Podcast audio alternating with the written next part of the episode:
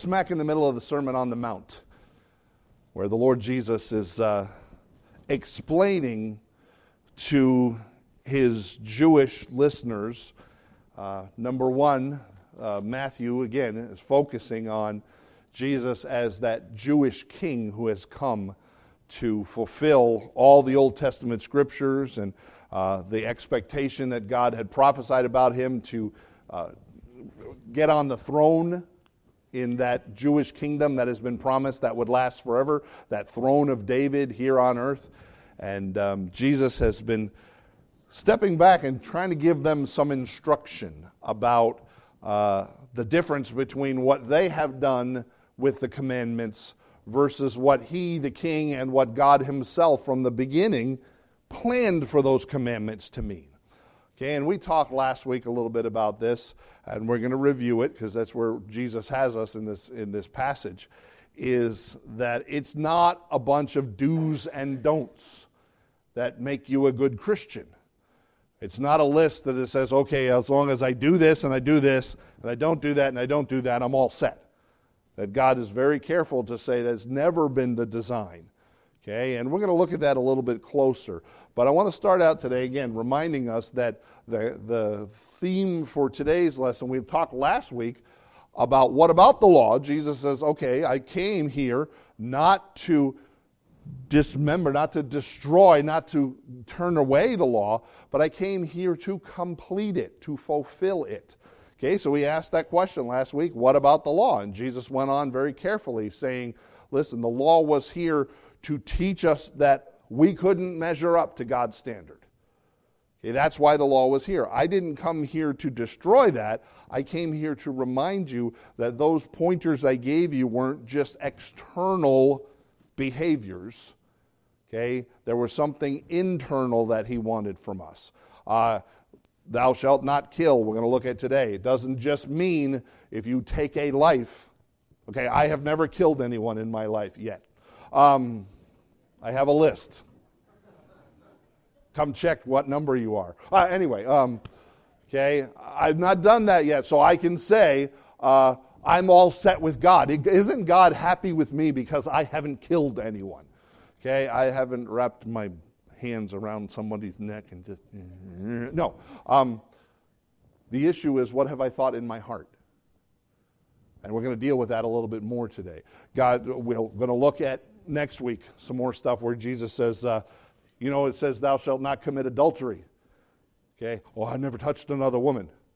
Yeah, but he clarifies that and says, yeah, but if you lusted after someone else in your heart, you've already committed adultery. It's not exactly the physical activity, the outward expression of what we're he's talking about. It's the inward thoughts of our hearts and our minds. And Jesus is trying to confer that. The Old Testament sets up ground rules, it sets up standards, and we talked about that, right? That there are absolute standards in this world. Okay, it is. That is not right. See, there's an absolute standard. It is eleven oh two. Okay, according to my cellular device, which are pretty close to the Greenwich Mean Time. In we have an atomic clock that tells us what time it is right now, don't we? Okay? That way, you know, we're all not getting up going, oh, it's eight in the morning. No, it's eleven. Okay? We have G P S we talked about last week. That, I remember, I uh, was talking TomTom and some of these Garmin things when you brought to the end of the road down here to go to Bethel Bible Church, they'd have you turn the wrong way. Okay? How frustrating it was to say, wait a minute, I know it's right there. Okay? There are absolute standards in this world, and God has established those.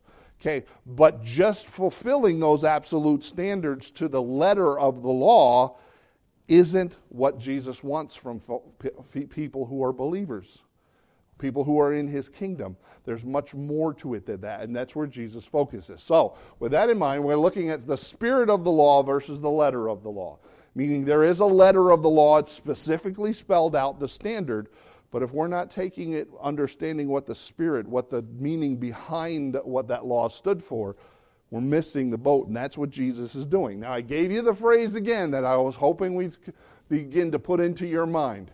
God is more interested in you being who he wants you to be than doing what he wants you to do. There are millions of people in churches right now as we speak who live a life day by day of just doing what God wants them to do. I don't swear, I don't do this, I don't do that, I give money, I do that, and aren't I all set? But the rest of their life, they're not within or concerned about their heart attitude. Now, I have three children, and I'm not going to talk about them because two of them are here and I don't want to do that. No. Um, but you know a child. I used this example last week. You could tell, uh, when I was teaching at the school, it was the same way. You tell a child, sit down, and that child and sits down. And inside, they're not sitting down. Okay, they may be on the seat, but they are so rebellious and so they still have an attitude that you know that they physically are obeying. Okay, how many of you, I had a sibling, um, and a mom or dad were driving in the car, and the fr- the f- parent says, don't touch your brother. Okay? And you know what happens now, don't you? Okay? Derek's doing it. Okay? Here's your brother. I'm not touching him.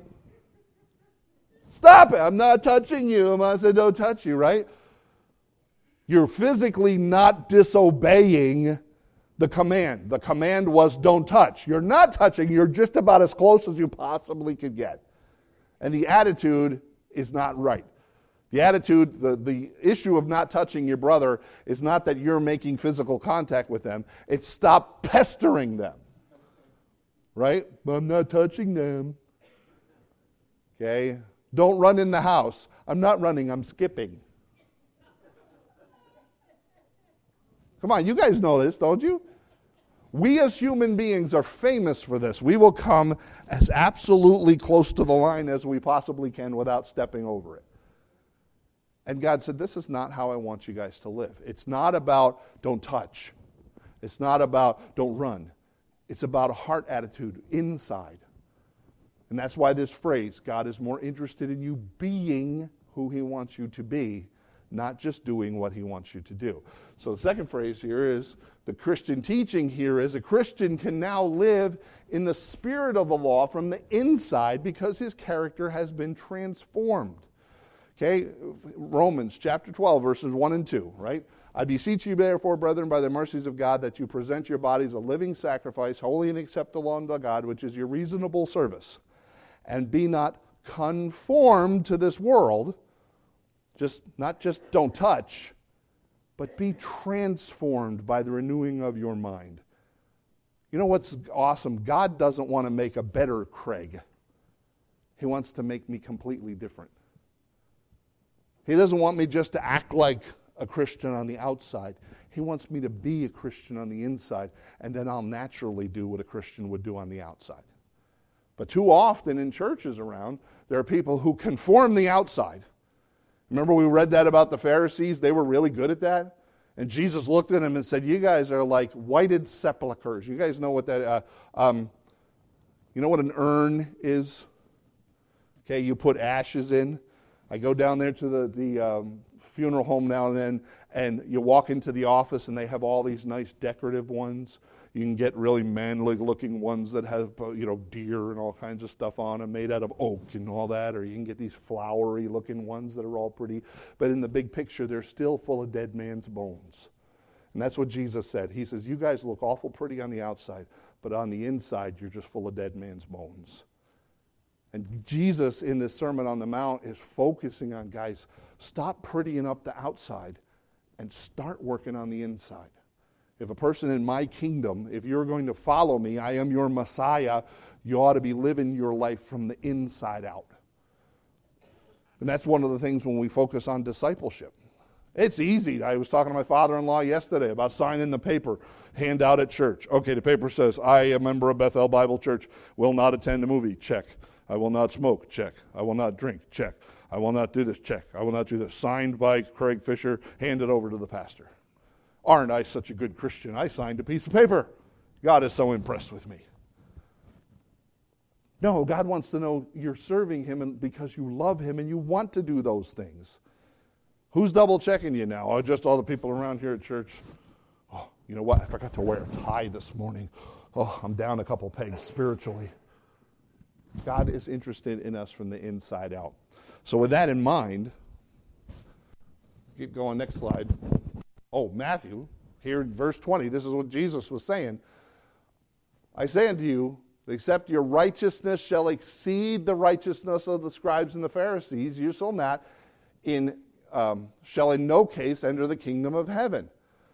So Jesus is looking around saying, folks, you see these scribes and Pharisees, they keep every bit of the law. They tithe of the mint from their garden. Every little thing, they keep the law to the T.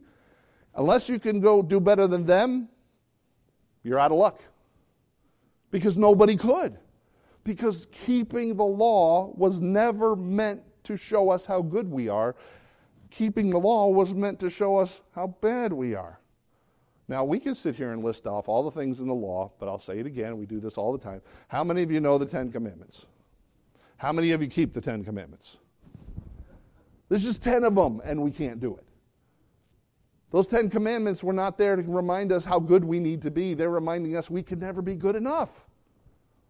So Jesus is saying, listen, here's the law. Even the Pharisees do their best to keep it, and nobody's going to do it better than them. You still mess up. You're never going to, you know, come to God's standard of perfection. I mean, I know I'm perfect, but you guys, I, no. Ask my wife, you know, it's, I am not perfect. Never pretend to be perfect. We're never going to do that. We can't. It wasn't so that these list of laws so that we would act like good people. It was so that inside we would realize God has a standard and I need to try my best to be what he wants me to be. All right. No Jew could. Keep going. First Corinthians, I love this verse. I'm a mess, you're a mess, we're all a mess. I'm a sinner, you're a sinner, we're all sinners. Sounds like a country song. We're never going to live up to God's standard. We can't. But you know what's great? He made him, that is Jesus in the context, God made him to be sin for us who knew no sin, that we might be made the righteousness of God in him. I'm never going to be able to cut it. But that's the awesome thing about Jesus and his sacrifice. Jesus took our sins on the cross and handed us his righteousness. How awesome is that? What an exchange. So I'm not perfect. I'm not going to be perfect. But you know what? Jesus is perfect. So when it comes to exceeding the righteousness of the Pharisees, I don't have to try to do that because I never could. All right, you with me? All right, you know why I say that, right? Uh, we're all together seeing what God's word says, right? All right. Only by trusting Jesus as Savior could a person receive righteousness. Keep going. Now here it comes. Jesus uses six illustrations. We're not going to go through all of them today. We don't have the time this morning. For the next couple of weeks, we're going to be looking at these. But in this chapter, as Jesus is laying out these tenets of the kingdom, if you're going to be one of the members of my kingdom, one of the believers, one of the ones who trust in me as Savior and believe in me as a Messiah from a Jewish point of view, he says these are some behaviors, some illustrations of Old Testament law that you guys are screwing up. Okay, and we're going to look at one of them today, but here they are. Uh, Killing, adultery, divorce, swears, eye for an eye, and love. If you want to read this passage ahead of time, feel free to do that. It basically says things like, you know who you have heard of old, that. You know that it is said that. Okay, thou shalt not kill, thou shalt not commit adultery, an eye for an eye. Jesus says, you know that old law, right? He says, let me tell you, here's what you guys are doing. But here's the people you should be being in response to that law. So this is what we're going to look at today. We're going to get all of one of them done. All right? So let's keep going. This is not a contrast between Old Testament and New Testament. Okay, there's a difference. It's not saying in the Old Testament you kept the law. Now in the New Testament you don't need to keep the law. He says in the Old Testament you kept the law. Why? Because this is what I wanted you to become. Okay, Jesus said, I'm not come to destroy the law or the prophets. I am come, uh, excuse me, the law or the prophets. I'm not come to destroy, but to fulfill. So that's where we're approaching this morning. That's our introduction. Let's have a word of prayer. Father, I thank you. I thank you that you're a loving God who's ready to work with messed up people. Father, not one of us are the people we need to be. Father, we're all a work in progress. And I like that. This church, church is not a, a place for perfect people to come, sinless. Lord, this is a hospital. This is a place of healing. This is a place of construction. Lord, we get better because of what you're doing in our lives. And so, Father, I thank you that the stuff we're talking about here that Jesus lays out is not about if we would just keep these few commandments, we would be the people we're supposed to be.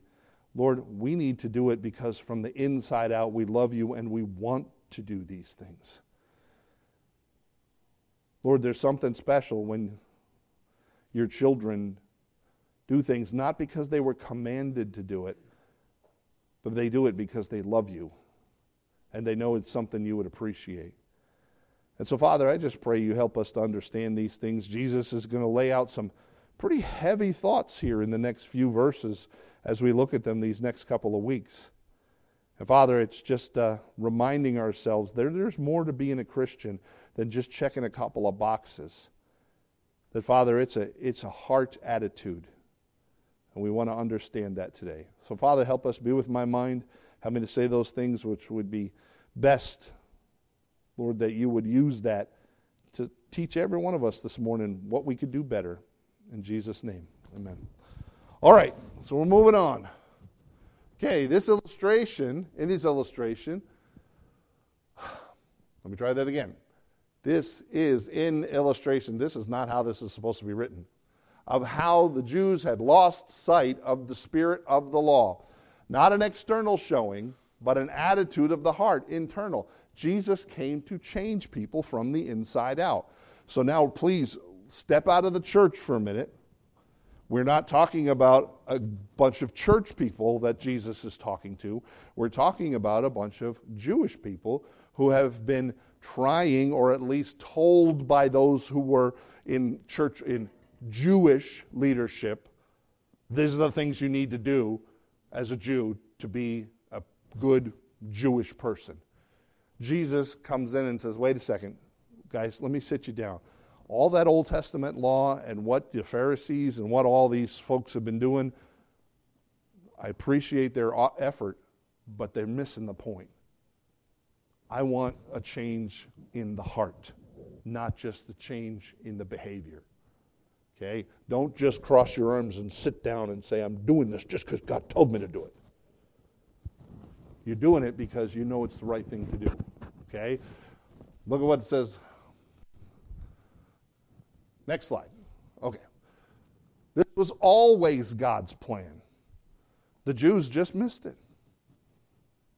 But I'll tell you what, isn't it exactly the same thing? Yeah, I'd love to th- throw them under the bus, but I know my children, and I know other children, and I know people at work.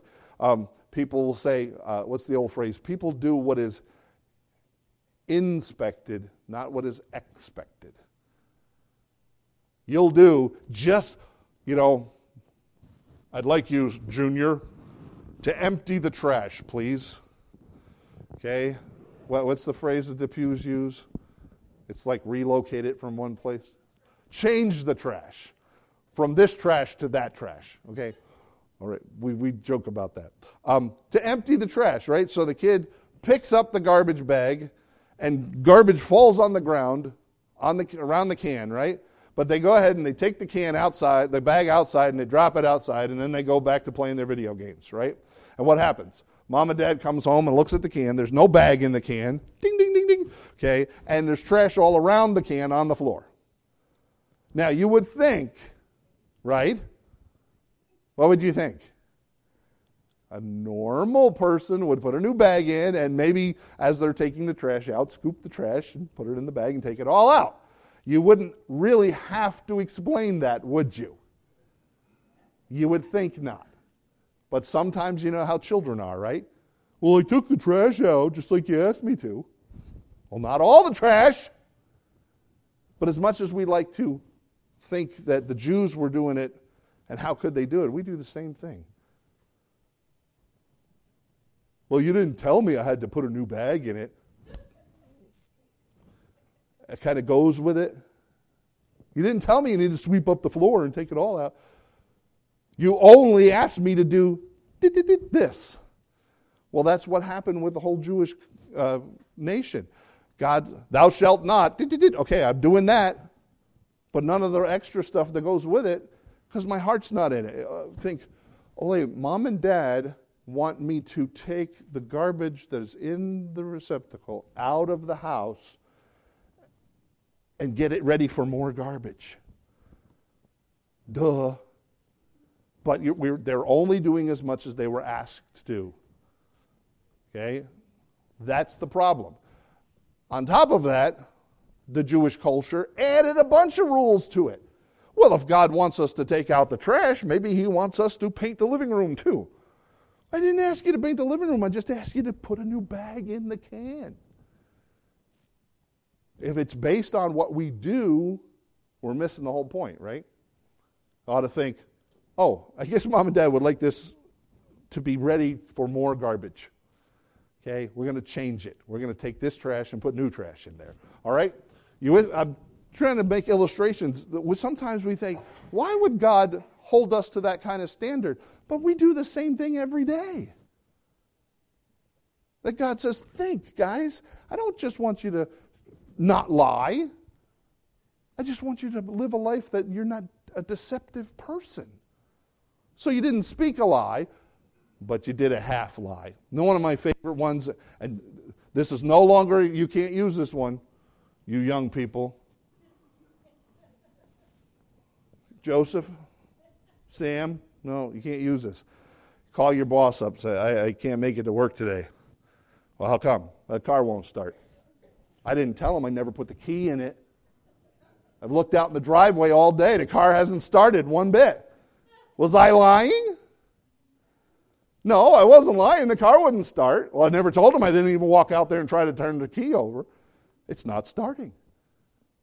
See, that's not necessarily a lie, but it's being a deceptive person. God's saying, listen, this is not about checking a box. I didn't lie. Yeah, but your purpose was deception. God says, what is in your heart? All right? Um, God didn't start the law and then see that it failed and then decided to institute grace. He didn't go, oh, I'm going to make all these rules and regulations and crud, that didn't work. Let's try something else. He put these things in place to teach us the heart attitude he wants from us. Keep going. Okay, the law was given because of a transgression. Wherefore, then serveth the law. What was the law? What was the purpose of it? It was added because of the transgression. Till the seed come, um, should come, to whom the promise was made. It was ordained by angels by the hand of a mediator. God says, you know what? I gave you the law so that you'd realize there was more to it than you can do. Just like the Ten Commandments. We can't even keep ten. God says, something else needs to get done. I'm going to send somebody to fix the problem. Keep going. So then Jesus come, right? For there is one God and one mediator between the man, uh, God and man, the man Christ Jesus. God says, here's what I expect of you, but I understand you're never going to be able to keep my expectations. But I'm going to send somebody real soon, and he'll take care of this problem. And that's Jesus. Okay, so please remember, all the Old Testament, it's not canceled out. It's just there to remind us that we needed something more than what the law had to offer. Rules and regulations ain't going to cut it. There's more to it than that. All right, keep going. So God always wanted man to have a new heart. Here in Ezekiel, look, this is Old Testament, right? A new heart also I will give you, and a new spirit I will put within you. And I will take away the, the stony heart out of your flesh, and I will give you a heart of flesh, meaning supple, soft. God's always wanted us to have it in our heart, not just do it on the outside. Okay, God says, listen, I want you guys to have a new heart. I want the change to come inside out.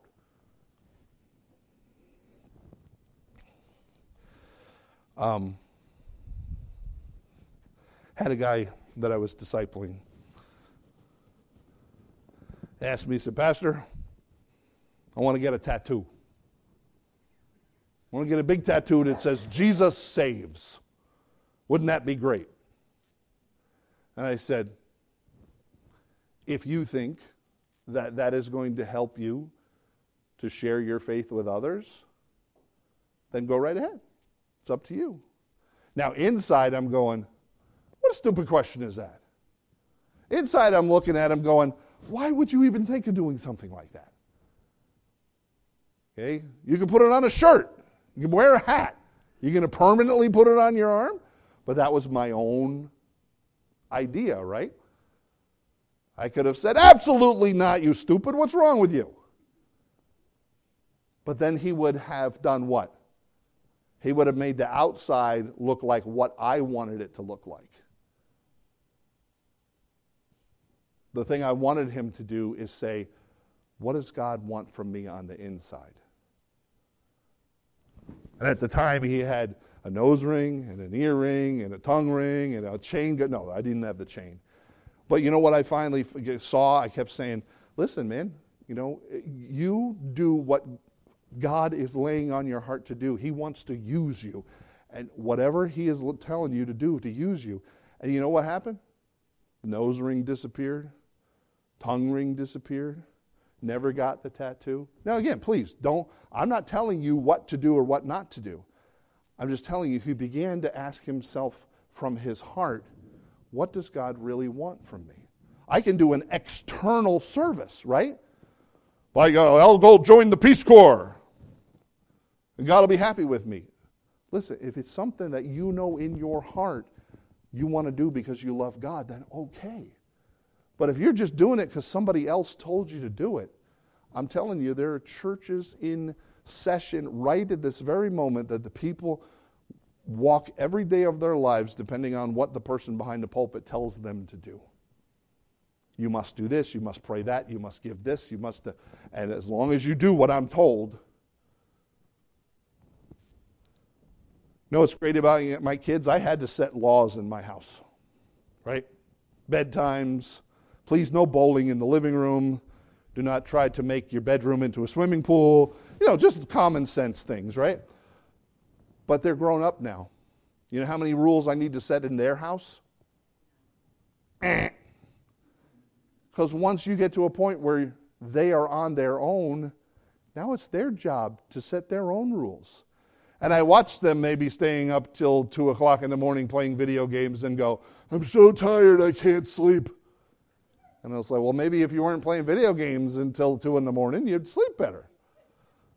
Okay, I watch them drive down the highway at one hundred seventy-five million miles an hour and go, you're going to kill yourself. And then they get, woo, pulled over, and you go, in your mind you're going, I told you better than that. But you have to let them do it for, on their own, right? Because that's what being a grown-up is. This is what Jesus is saying. Remember he said the law is like your schoolmaster.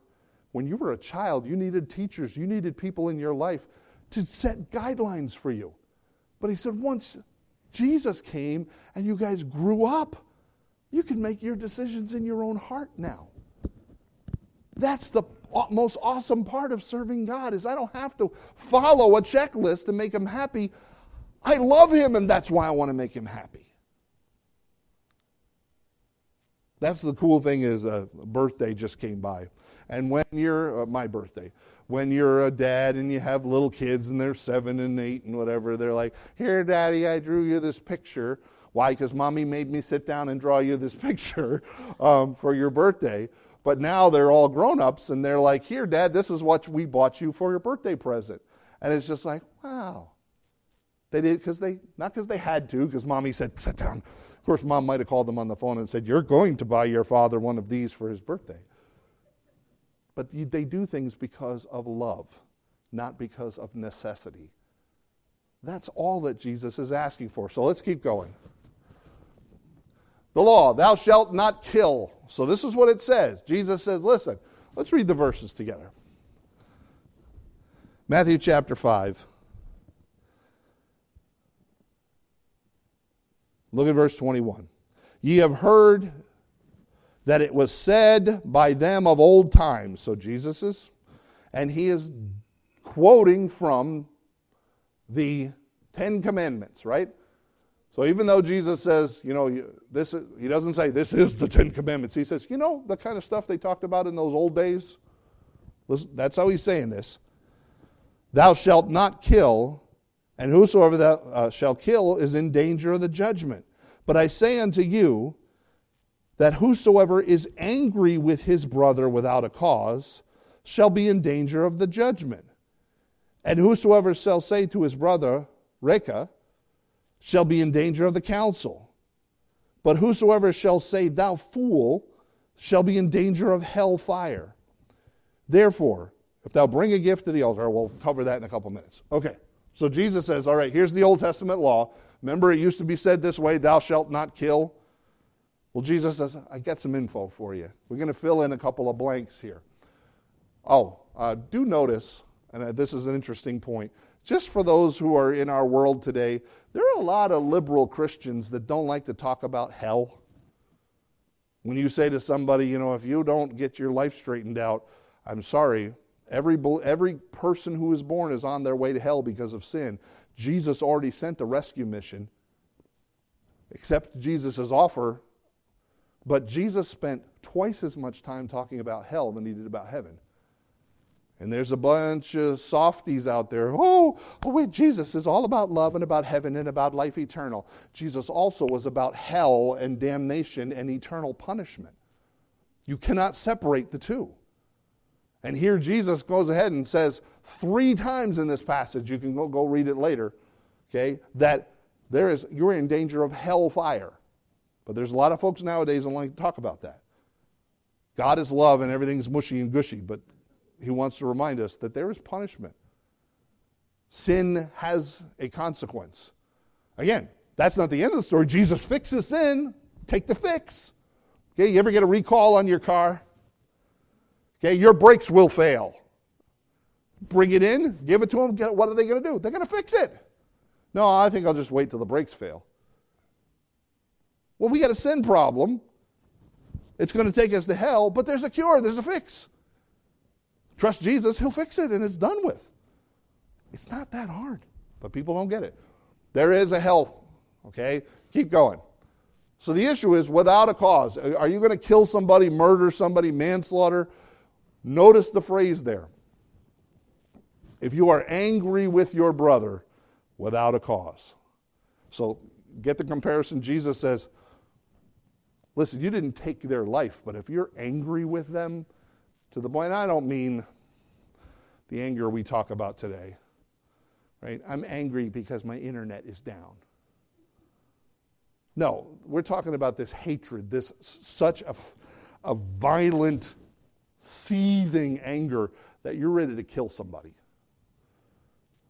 If you have that kind of feeling in your heart that people are worthless and useless and don't even deserve to live,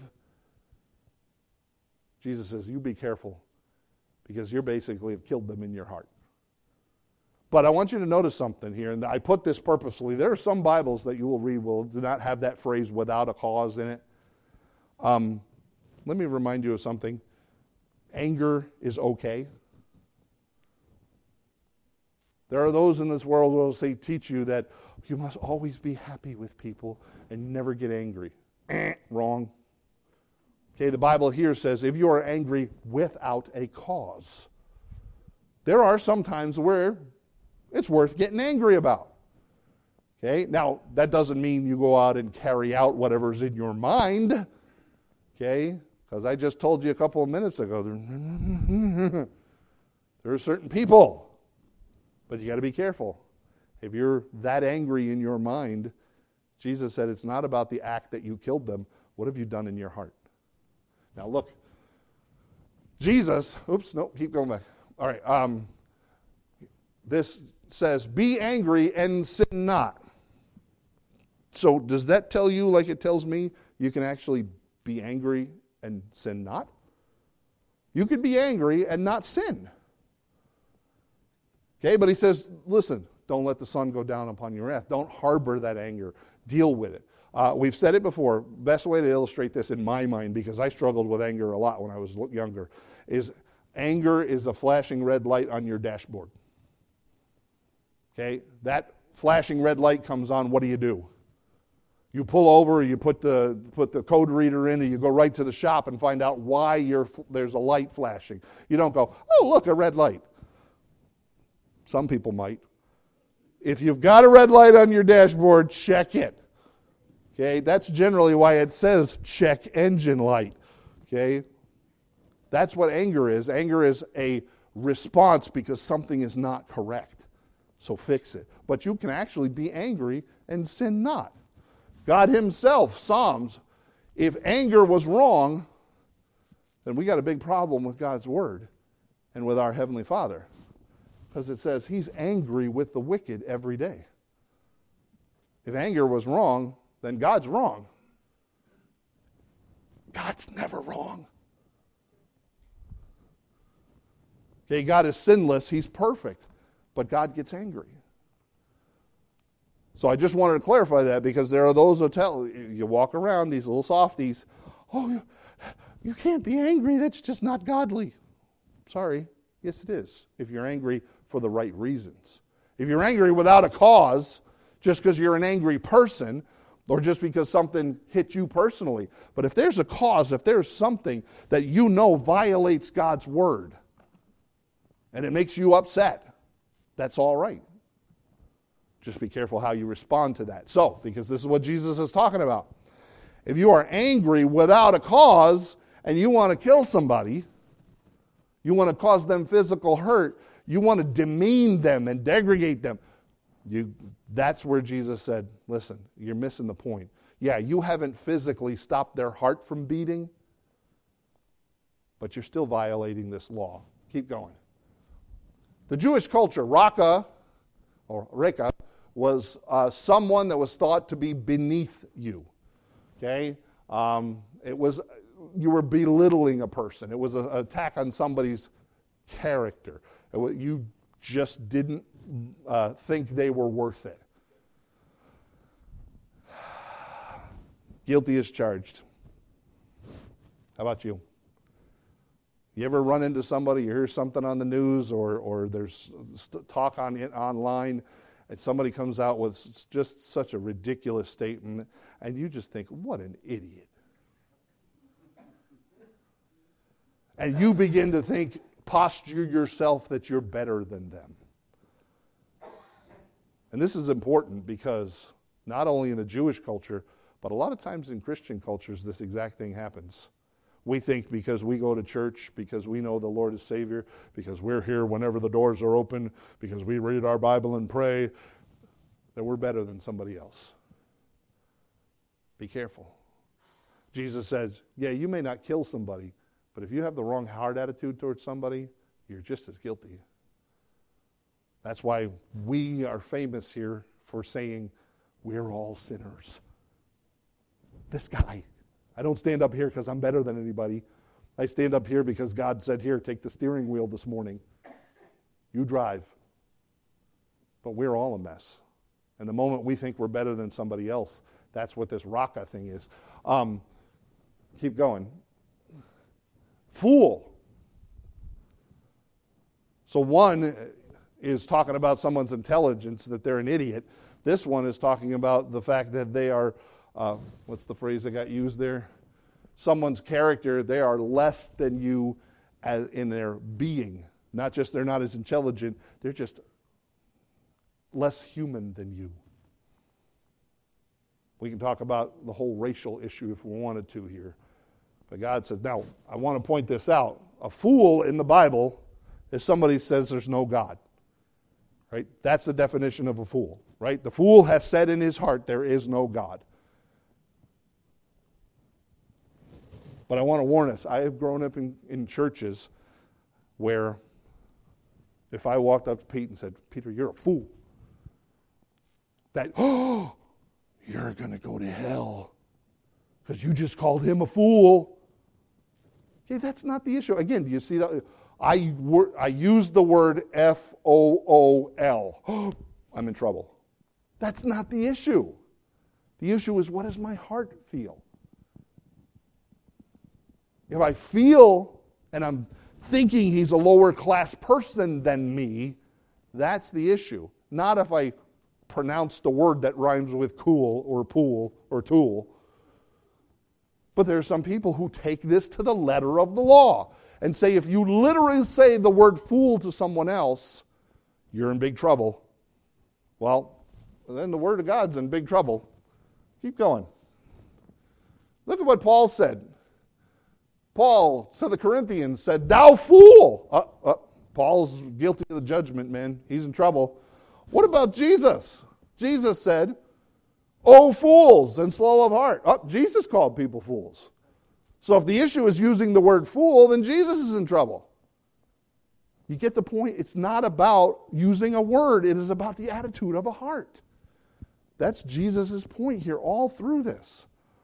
He says, okay, so you didn't kill anybody, but what do you think about other people? Are they beneath you? Are you better than them? Are you judgmental? Jesus said, you're missing the point. We are all sinners. We are all a mess. There's not one of us that'll get a gradient to say, I'm up here. And you know what's funny is how many times when we're talking to somebody about salvation, their response is, well, I'm not as bad as that guy. And Jesus said, you're right at the edge, man. You don't understand. You're guilty of the judgment here. If you think by some behavior in your life you're better than somebody else, shame on you. That's Jesus' point. Yeah, you ain't killed anybody, but watch how you think about other people. Watch how you treat other people. Keep going. The judgment, the council. Now please remember, what judgment? What council? Okay, this is spoken to a bunch of Jews. Okay, this is talking about a legal action taken in a kingdom, in a courtroom, all right? We're not talking about eternal fire. Because here's the thing. Um, if you ask Jesus to be your Savior, you are sealed with the Holy Spirit. You are His child. That will never change, right? You can't be unborn. But if we don't take this in, in context who this is talking about, Pastor just called Peter a fool. Now he's going to be judged for hellfire. No. This is a Jewish context, written to Jewish people. This is not written to the church. So I can call Peter a fool as much as I want. Right? No. You see the point? This, again, if we don't remember, because people will take this passage and, and try to apply this to the New Testament church today, and it messes everything up. Because, oh my goodness, now I'm going to what council? What judgment? Listen, my judgment was taken on Calvary. And if you accepted Jesus Christ as your Savior, your judgment was taken on Calvary too. He became sin for us that we might be made the righteousness of God in Him. This is talking about a Jewish group of people saying, folks, you better watch out. In this kingdom that I, that I am Messiah over, this earthly kingdom that's been promised for years, if you treat your brother this way, you're going to be brought before the council. There will be a judgment on you, not heavenly for Christians, but this is about a Jewish kingdom. You with me? Say yes, even if you don't understand. Okay, good. All right, good. All right, keep going. The spirit of the law taught by Jesus. Murder is done in the heart, not with the hands. It's how you treat people, how you think about people, how you consider people. That's what Jesus is talking about. Keep going. For a Jewish person, next section, he says, if you're going to go to the, I want to cover this because this is all under this same thought. Look at uh, verse twenty-three. Therefore, if thou bring a gift to the altar, and remember that thy brother hath ought against thee, leave there the gift before the altar, and go, be reconciled to thy brother, and then come and offer thy gift. Now again, this is something, this is a Jewish thing. Sometimes in the church we call this an altar, right? Come down to the good old-fashioned altar and pray. Um, that's not what this altar is. This is the Jewish altar the, in the temple. If you were going to come and bring a sacrifice, bring a gift for God, God says, wait a second, you better go fix your problem with your brother first. If you got an ought, if you got a problem, if you got a... Right? It's Mother's Day. How many of you are taking, doing something with your mom or somebody in your family for Mother's Day? See, I'm hoping to take my wife and do something this afternoon, maybe with the kids, okay? But you know what would be weird? If my wife and I had a big fight this morning. When we didn't, because I'd have a black eye. But if we had a big fight, and all of a sudden church is over, and I'm like, okay, dear, great, let's go out and celebrate Mother's Day. She's going to look at me and go, you got to be crazy. Why? Because we have an ought with one another. I got to fix that before we can have a proper relationship. Well, God says, listen, if you know you have an issue with your brother, somebody that you know, fix that first, because I don't want your offering until you've done with this. Now, please remember, this is an issue of the heart in how we treat one another. God grows right from the beginning and says, listen, this is not a doubt about just killing somebody. This is how you look at other people. You think you're better than them? No, and to the point, even if you have an issue with the brother, go fix that first. Don't let that lay there. You ought to get rid of it. Don't expect that you're going to have a proper relationship with me as your God if you got a broken relationship with somebody else. A lot more to this thou shalt not kill, isn't there? Jesus says, even if you got a little bit of problem between you and a brother, you better go fix that. Because a broken relationship is just as bad as killing somebody. You see how you don't just check a box. It's a heart issue. God says, listen, be transformed. It's more about how you treat people than just killing them. All right? Notice, uh, our altar is the Lord Jesus Christ. Hallelujah for that. Okay? He, on the cross, took our sins and exchanged it for his righteousness. How awesome is that? But before, you better make it right before you have a sacrifice. This is all qualified by Jesus under thou shalt not kill. Keep going. The spirit of the law taught by Jesus. Our correct relationship with God is affected by our relationship with others. If you got a problem with somebody, fix it now. Don't let it keep going. Be angry and, uh, and sin not. Let not the sun go down upon thy wrath. Jesus said, you know what? You guys think you understood thou shalt not kill? Every broken relationship that you have affects your relationship with God. Because if you have an unforgiving spirit towards somebody else, how do you expect God to have a forgiving spirit toward you? And you say, Pastor, wait a second. What does the Lord's Prayer say? And forgive us our debts as we forgive those who are indebted to us. Forgive us our trespasses as we forgive those who trespass against us. If you're going to hold grudges against somebody else, what do you think God's going to do? You think God's going to be okay with that? No. Get it right. Fix it. Okay, keep going. So he gives a little advice about business, and there's a whole lot here. Yeah, I'm already longer than I wanted to be. Look at what it says. Um, Agree with the adversary quickly whilst thou art in the way with him, lest at any time the adversary deliver you to the judge, and offer, uh, and the judge deliver thee to the officer, and cast you into prison. Verily I say unto thee, thou shalt by no means come out thence till thou hast paid the uttermost farthing. Now this is a business relationship. He says, listen, if you're dealing with somebody, and this adversary here is not, I hope you don't do business with adversaries. What this means is somebody in court. An opponent in a lawsuit. He says, listen, if you've made an arrangement with somebody in a business dealing and you're not keeping up your end of the bargain, fix it. Keep up your end of the bargain. Don't vow a vow and not keep it. If you made a promise, keep your promise. Why? Because you represent God. This is a hard attitude, right? This is how you treat people. God says, thou shalt not kill is not about just stopping somebody's heart from beating. It is how you relate to the people around you. Are you being the kind of person that represents the Lord Jesus Christ? Do you think you're better than somebody? Do you have issues with people you don't want to fix them? You got aught with somebody? To the point where he says, listen, if you made a promise to somebody, keep it. And if you're going to go to court, listen, you better fix it before he throws you in jail. And then if he throws you in jail, don't sit there and go, I need, Lord, please get me out of jail. He says, pay what you owe.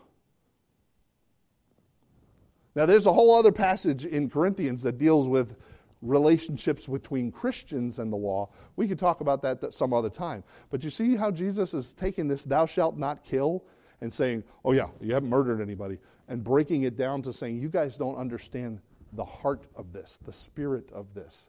I want the, your life to reflect a person who knows how to be in a loving relationship with God, that you can know how to be in a loving relationship with other people. Look at it. Luke says something very similar to this.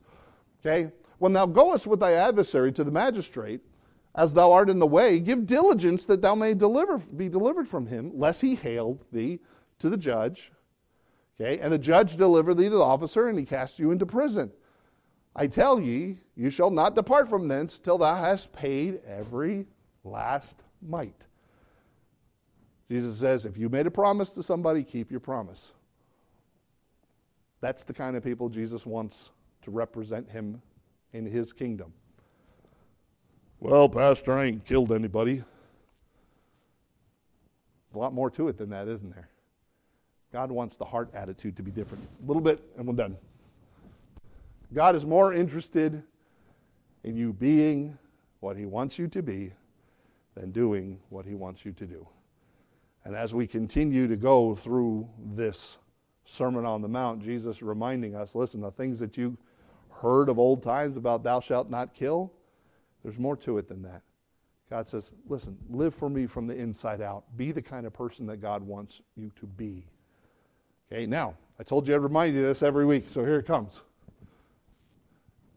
The king gives a call. You thought you were away from it because I didn't put it on the first slide, didn't you? Okay. God makes a call for every one of us. Number one, he calls you to salvation. Are you a believer?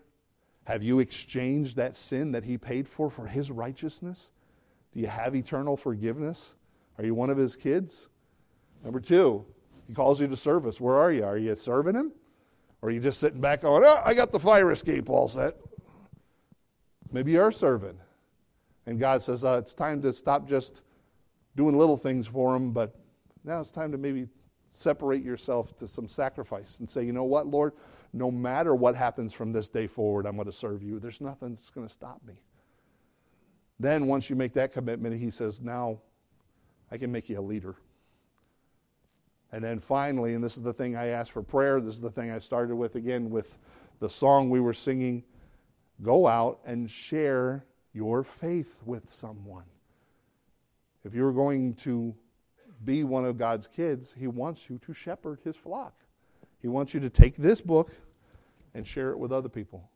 That may be they've never known Jesus the Savior. That might be you guys have known the Lord for years and you just sat down and talk about God's Word together. Share your faith. I've told you I was going to keep reminding you. You're going to get so sick and tired of that. Okay, you're going to blink your eyes and see it in your sleep. But it's because there's a growth process. Okay? Um, I had children that were born. As they got a little older, they learned how to make their bed. They learned how to do things. Then, all of a sudden, they realized that they can be a part of the family and some of the things that they were doing, and they would sacrifice their time and their heart and their life. Then, all of a sudden, they go off to college, and they're separated, and they're about to become their own leaders in their house. And then, before you know it, they're parents on their own, leading their own family. This is not something that's new. This is something that God's designed from the very beginning. Where are you in your growth? Let's pray. Father, I thank you. Lord, Jesus goes ahead and fine-tunes a lot of these Old Testament requirements that were in the law. And we saw one today, Father. Not just about not killing somebody. Lord, is what is our heart attitude toward other people in our lives? Do we think we're better than them? Do we look down at them because we have a relationship with God and they don't? Because we have health or wealth? Or when God warns us that that's not the kind of heart attitude he wants to see in his people. Father, maybe it's because, um, Lord, we have issues with a brother or sister that we haven't dealt with. And we've continued to let them be that canker that's there. And Lord, we have broken fellowship. And we wonder why sometimes we don't feel close to God. And God's saying, listen, please fix those things in your life. The relationships that you have, I gave you those relationships so that you can minister in my name. Fix it. And then, Lord, maybe it's because we've made vows to people. We've made promises. And Lord, we're trying to get out of it. We're trying to uh, break our word. And that's not the kind of person that represents our Lord, because God never breaks a promise. Everything that God has ever said is absolutely true, and he will fulfill it to the T. And he wants to see that same thing out of us. Father, thank you for the Lord Jesus helping us to understand some of these Old Testament commandments, the letter of the law, but how it's supposed to be in our, the spirit of our law inside of us coming out. Father, help us this week to go tell somebody about our faith. Share it with somebody. Lord, help it to become from the inside out. You are more interested in us being who we're supposed to be than just doing what we're supposed to do. Father, thank you in Jesus' name. Amen.